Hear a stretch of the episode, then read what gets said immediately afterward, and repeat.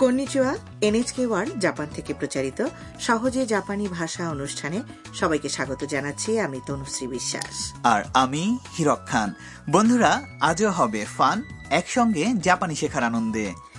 আজ এই আসরের ২৬তম পাঠ এতে আমরা শিখব কিভাবে জাপানিতে একাধিক অনুভূতি এক বাক্যে প্রকাশ করা যায়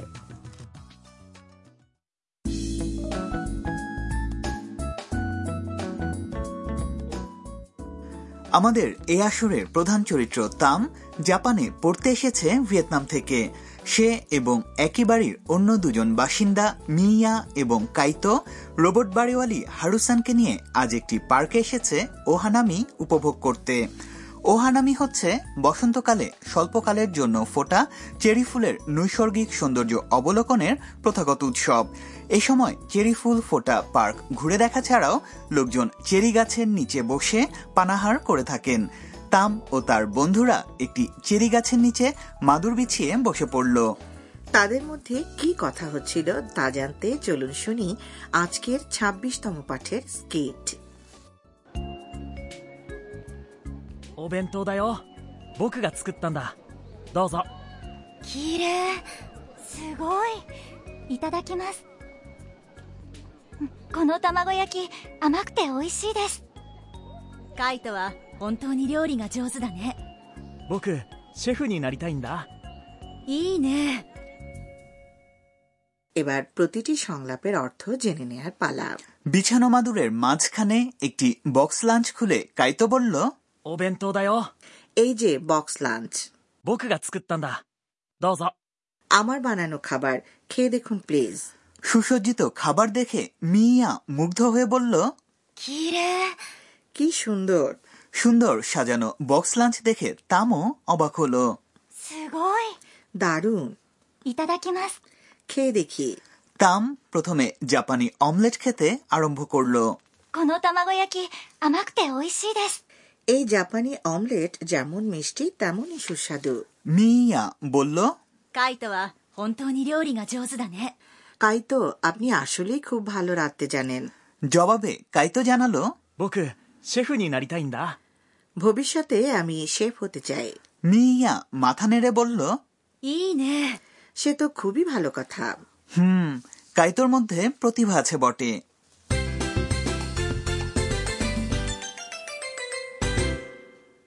আজকের মূল বাক্য হল জাপানি অমলেট যেমন মিষ্টি তেমনই সুস্বাদু この卵焼き甘くて美味しいです এই বাক্যটির গঠন রীতি বুঝতে পারলে আপনি নিজের অনুভূতিগুলো জাপানিতে এক বাক্যে সাজিয়ে বলতে পারবেন সবার আগে চলুন দেখি মূল বাক্যটিতে কি কি আছে この卵焼き মানে হলো এই জাপানি অমলেট এখানে 卵焼き মানে হচ্ছে জাপানি অমলেট যা সচরাচর বক্স লাঞ্চের একটি পার্শ্বীয় পদ হিসেবে থাকে 甘くて কথাটির মূল শব্দ হলো একটি ই বিশেষণ আর তা হলো 甘い বা মিষ্টি স্বাদের আর 美味しい মানে হলো সুস্বাদু আজকের পয়েন্ট হলো দুটি বা তার চেয়ে বেশি বিশেষণ পদের ভাব একটি বাক্যের মাধ্যমে প্রকাশ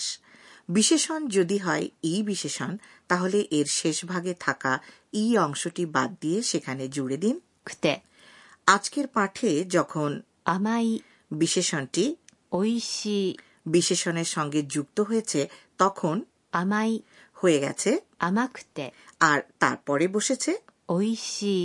তাহলে পুরো কথাটি দাঁড়ালো 甘くて美味しい এবারে শুনে শুনে শব্দ করে বলুন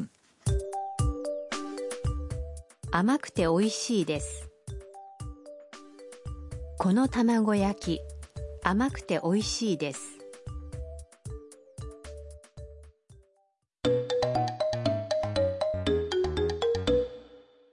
এবার একটি পার্ক সম্পর্কে অনুভূতি প্রকাশ করা এক সংলাপ শুনি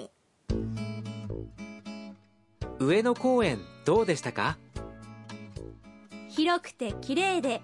とても良かったです কথাগুলোর অর্থ জেনে নেওয়া যাক 上野公園どうでしたか উয়েনো পার্ক কেমন লাগলো 上野公園 হল উয়েনো পার্ক টোকিও নগরীর একটি বিখ্যাত ও বড় পার্ক どうでしたか মানে কেমন লেগেছে বা কেমন ছিল অর্থাৎ ঘটে যাওয়া বিষয়ের অনুভূতি জানতে চাওয়ার প্রশ্ন এটি 広くて綺麗でとても良かったです এটা যেমন বড় তেমনই সুন্দর খুব ভালো লেগেছে 広くて কথাটির মূল শব্দ ছিল ই বিশেষণ 広い মানে বড় বা খোলামেলা পরের বিশেষণের সঙ্গে যুক্ত হওয়ার কারণেই এটির রূপান্তর ঘটেছে আর পরের বিশেষণ 綺麗で আসলে একটি না বিশেষণ 綺麗な যার অর্থ সুন্দর বা পরিচ্ছন্ন কিন্তু এটিও আবার এর পরের বিশেষণের সঙ্গে যুক্ত হওয়ার কারণে রূপান্তরিত হয়েছে লক্ষ্য করুন কোনো না বিশেষণকে পরবর্তী বিশেষণের সঙ্গে যুক্ত করার সময় এর না অংশটি বাদ দিয়ে সেখানে জুড়তে হয় で সবশেষে আছে とても良かったです অর্থাৎ খুব ভালো লেগেছে বন্ধুরা শুনে শুনে শব্দ করে বলুন 広くて広くて綺麗で広くて綺麗でとても良かったです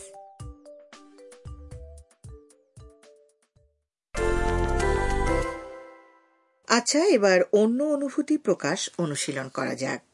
মনে করুন আপনি বলতে চান জাপানের ট্রেনগুলো হচ্ছে সময়ানুবর্তী আর সুবিধাজনক বটে সময়ানুবর্তী কথাটির জাপানি 正確な এবং সুবিধাজনক হচ্ছে 便利な খেয়াল করেছেন তো দুটোই কিন্তু না বিশেষণ চেষ্টা করুন এবার বলতে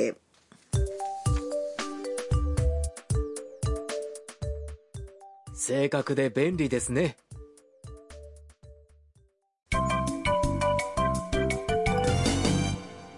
আজকের বোনাস বাক্যটি কাইতো বলেছিল বক্স লাঞ্চ খুলে মেলে ধরার সময় どうぞ কাউকে কিছু সাধার সময় বলতে হয় どうぞ মানে প্লিজ নিন আসলে এটা অনেক কাজে ব্যবহার করা যায় যেমন অন্যকে কোনো কিছু খেতে বলা সম্মান দেখিয়ে কোনো কাজ আগে করতে বলা বা এমনকি তার প্রাপ্য কোনো কিছু দেওয়ার সময়ও এটি বলতে হয় শ্রোতা বন্ধু আপনাদের পালা এবার শুনে শুনে বলুন どうぞ এ পর্যায়ে আরেকবার শুনব আজকের স্কিট お弁当だよ僕が作ったんだどうぞ綺麗すごいいただきますうんこの卵焼き甘くて美味しいですカイトは本当に料理が上手だね僕シェフになりたいんだいいね春さんの知恵袋 এবার হারুসানের পরামর্শের ঝুলি আজ কথা হবে চেরি ফুলের নৈসর্গিক সৌন্দর্য উপভোগের প্রথা ও হানামি সম্পর্কে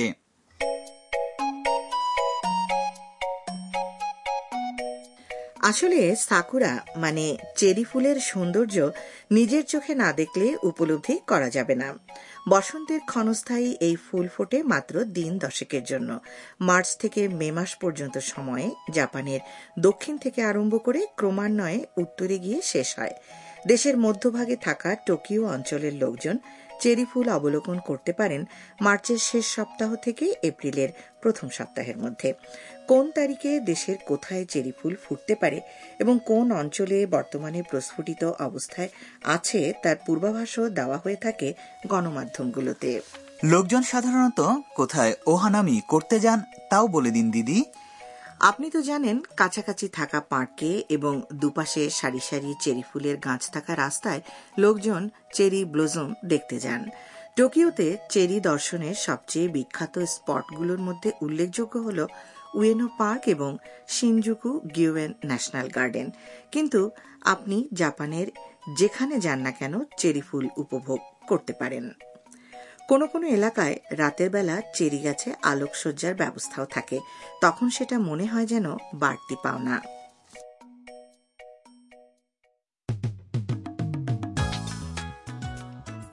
শ্রোতা বন্ধু কেমন লাগলো আজকে সহজে জাপানি ভাষা জানাবেন কিন্তু আর আগামী আসরেও সঙ্গে থাকবেন আশা করি